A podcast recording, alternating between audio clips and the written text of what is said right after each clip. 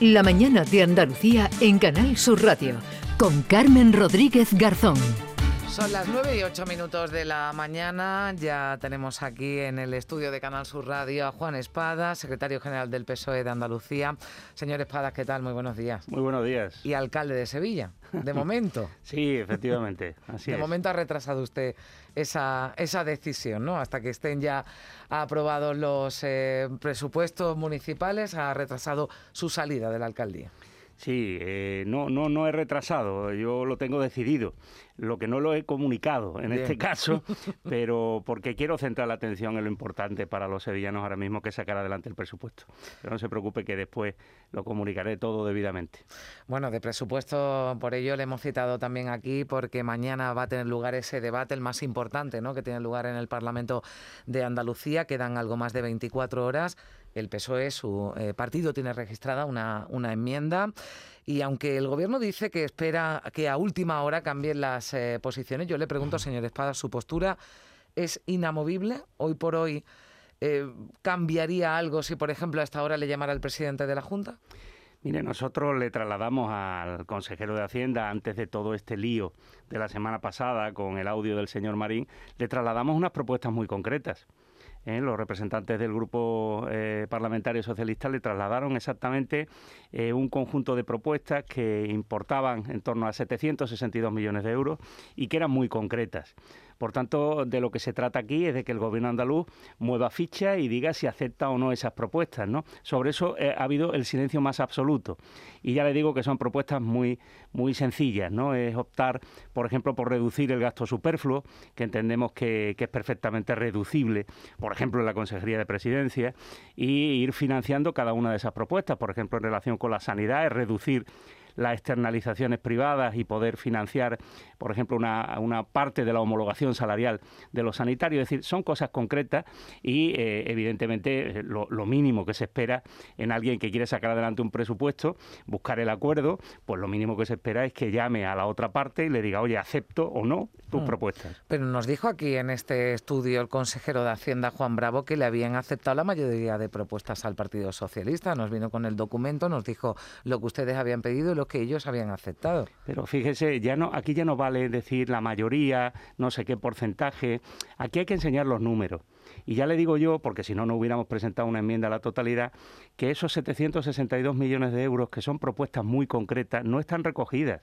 Es decir, nosotros, eh, de verdad, eh, si no, ¿para qué? Dije yo en septiembre, eh, mano tendida, hace falta sacar un presupuesto, tomémonoslo en serio. De verdad, no hubiera tenido ningún interés. Si nuestra posición fuera estrictamente política de la oposición, pues sencillamente yo no hubiera metido, en este caso, a, a mi grupo en el intento de buscar esa conciliación o ese equilibrio de posiciones, ¿no? Lo que pasa es que, es que esto al final realmente eh, ha sonado más a engaño, ¿no? Por eso tengo que hacer alusión a ese audio porque eh, define una estrategia política, ¿no? Al PSOE ni agua, el PSOE no le podemos dejar que sea un partido útil. Eh, ahí se demuestra que hay estrategias partidistas, tacticismo político. Si hubiera voluntad de verdad de decir, oye, el Partido Socialista que tiene la fuerza más importante en el Parlamento como primera fuerza política, nos está pidiendo determinadas cuestiones que entiende que los andaluces necesitan en este momento y justificarían una abstención en la mm. votación. Si eso fuese así, pues evidentemente nosotros seríamos consecuentes, pero no es así, ya le digo que no es así. Tras filtrarse ese audio al que usted aludía, el audio del vicepresidente Juan Marín, ustedes ya dieron por rota las negociaciones al considerar que todo era un engaño, ¿no? Pidieron además explicaciones al, al presidente, pero antes de eso a mí me gustaría, usted ha dicho que, que había peticiones, había propuestas que no fueron contestadas, pero ¿cómo definiría usted realmente el estado de las negociaciones hasta entonces? ¿Había un acercamiento real? Porque eh, cuando lo vimos en un acto juntos a usted y al presidente de la Junta, Juanma Moreno, sí que lo parecía, que la intención al menos era llegar a un acuerdo. Si es que eh, mire, el silencio del presidente todos estos días es muy revelador. Eh, ¿Por qué cuando se conoce ese audio y, todos, no solo el PSOE, todos los grupos políticos tenemos la sensación de que se nos ha engañado ¿eh? a la hora de plantear reuniones, etcétera? ¿Por qué el presidente no habla? Esta es la cuestión. presidente tiene en su mano, lo decía yo ayer, tiene en su mano aclarar esto, eh, desautorizar evidentemente al vicepresidente y luego tiene en su mano decirle al consejero de Hacienda, oye, cambia esta partida y esta otra porque quiero llegar a ese acuerdo. Esta, esta es la forma en la que se negocian las cosas. Eh, lo que vimos este fin de semana es preocupante porque al final parece que aquí todo el mundo le da instrucciones al presidente Moreno Bonilla. Y, esta es la cuestión, es decir, el, presidente de un gobierno tiene que tomar decisiones. Por eso yo más bien creo que lo que hay una estrategia definitiva es de dejar caer el presupuesto, echar la culpa a la oposición de que no sale adelante y por tanto tener manos libres para seguir con la estrategia o los cálculos electorales, ¿no? Lo que le más le interese, en este caso al Partido Popular, ¿no? Yo creo que, al final, eh, mire, en la vida eh, hay que ser claro eh, y Moreno Bonilla no está siendo claro en todo esto y al final los ciudadanos lo, verán, ¿no? Yo verá usted en el debate como nuestra portavoz le dirá al señor Moreno Bonilla exactamente cuáles son esas propuestas que no están en el presupuesto, por tanto no podemos votar a favor y mm, espero que el presidente aclare por qué no las ha incluido, ¿no? Bueno, pues su postura es clara, pero yo le pregunto, ¿usted cree que finalmente puede haber acuerdo con, con Vox como ha ocurrido en presupuestos anteriores? Bueno, Vox hasta el último minuto en presupuestos anteriores también mantuvo el no y luego cambió la posición, ¿no? Yo siempre he visto más cómodo al gobierno andaluz y al consejero de Hacienda con llegar a un acuerdo con Vox que con esforzarse en llegar a acuerdos con, el PSOE, pero eso forma parte de este engaño masivo. Es decir, mire, a las negociaciones hay que llegar con un espíritu constructivo y sobre todo con lealtad entre las partes. Si usted no tiene interés en llegar a un acuerdo, dígalo, no nos haga perder el tiempo y sobre todo no se lo haga perder a los andaluces.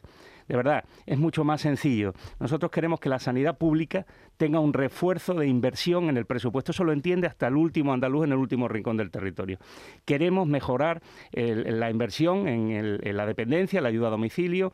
Queremos mejorar, en este caso, el presupuesto en educación. No son partidas estratosféricas. Eso quiero que lo sepan los andaluces. ¿eh?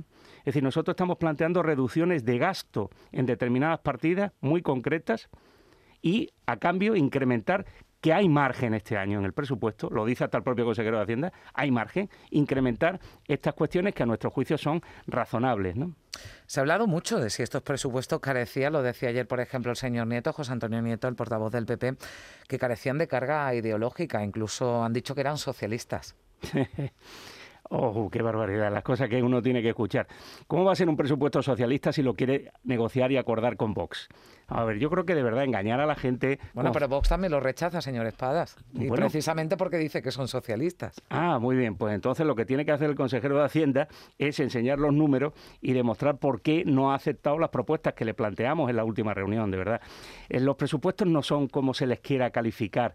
¿eh? Los presupuestos son o no son en función de que los partidos que lo votan vean reflejados en ellos las preocupaciones que entienden que tienen los andaluces y que nosotros debemos recoger en la Cámara. Esto de verdad no, no, no, es, no es un juego. ¿eh? El presupuesto es muy serio, es una herramienta. Por eso, por eso era, eh, era denostable ¿no? las afirmaciones del señor Marín, porque el presupuesto es muy serio. Es la herramienta de un gobierno para sacar adelante los problemas. ¿no? Nosotros nos lo hemos tomado de verdad con, con seriedad, con rigor, y por eso no entiendo el silencio de Moreno Bonilla y me suena más a una estrategia muy bien medida, muy bien pensada de que los presupuestos caigan para tener argumentos y, continuar en este caso los cálculos electorales. Permítame que le pregunte, ya que estamos hablando de presupuestos, que antes hablaba usted de los presupuestos municipales, de los presupuestos andaluces, pero también hay un pleno en el Congreso con los presupuestos mm. generales de, del Estado y hoy, bueno, pues copan ¿no? todas las portadas editoriales ese apoyo de, de Bildu, ¿no? Finalmente al, al, al gobierno de, de, Sánchez, al gobierno de coalición. ¿A usted qué, qué, le, qué, le, parece? Porque desde el Partido Popular vienen a decir que esta, las contrapartidas no van a ser peligrosas. Ah, pues no lo sé. Yo las contrapartidas, desde luego, no las conozco. Pero sobre todo le digo una cosa: el presupuesto, los presupuestos generales de Estado son claritos y transparentes claritos y transparentes, es decir, están ahí, se están tramitando y las fuerzas políticas en el Congreso pueden decidir que votan, sí, no o abstención. ¿eh? Por tanto, insisto, los presupuestos, y, coincide con lo que le decía antes, ¿no? que decía el consejero de Hacienda, los presupuestos no son socialistas, no son tan, no, los presupuestos son de un gobierno una propuesta a la Cámara que les toca aprobarla y por tanto ahí los grupos lo que tienen que hacer son proponer correcciones, enmiendas y en base a eso deciden su, su posición, su, su voto. ¿no? Y en ese sentido ya está muy gastado. Esto, esta estrategia permanente de la derecha en España de asociar a PSOE y Bildu eh, de verdad está abocada al fracaso porque sencillamente el PSOE eh, creo que está demostrando con su acción de gobierno cuáles son sus políticas y sus políticas son las políticas socialistas, las políticas socialdemócratas.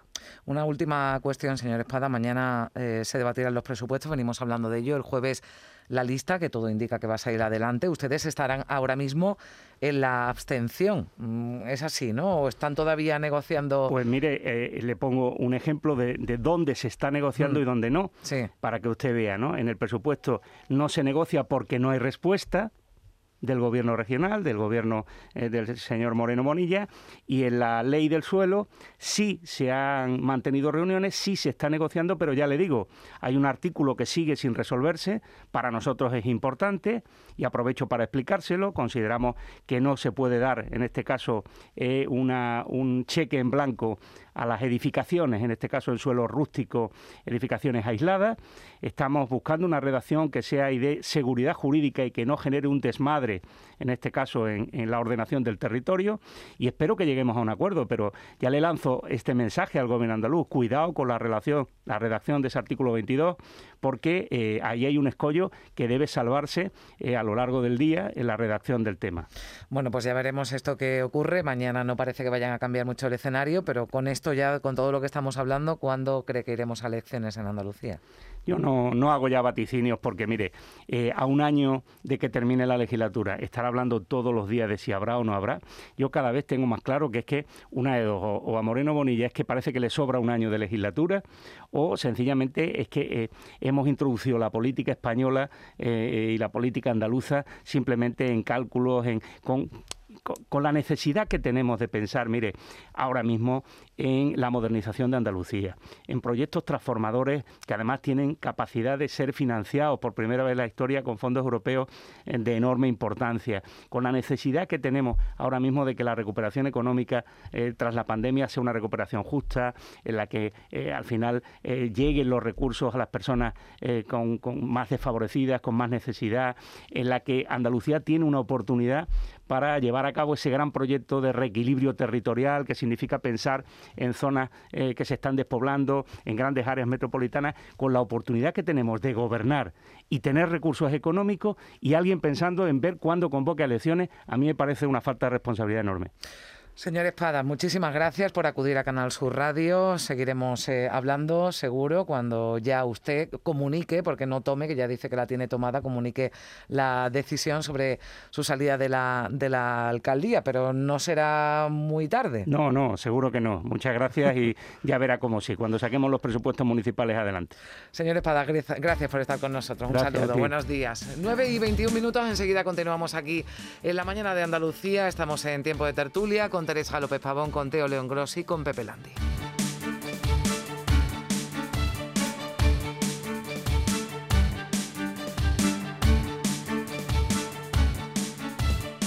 La mañana de Andalucía en Canal Sur Radio, con Carmen Rodríguez Garzón.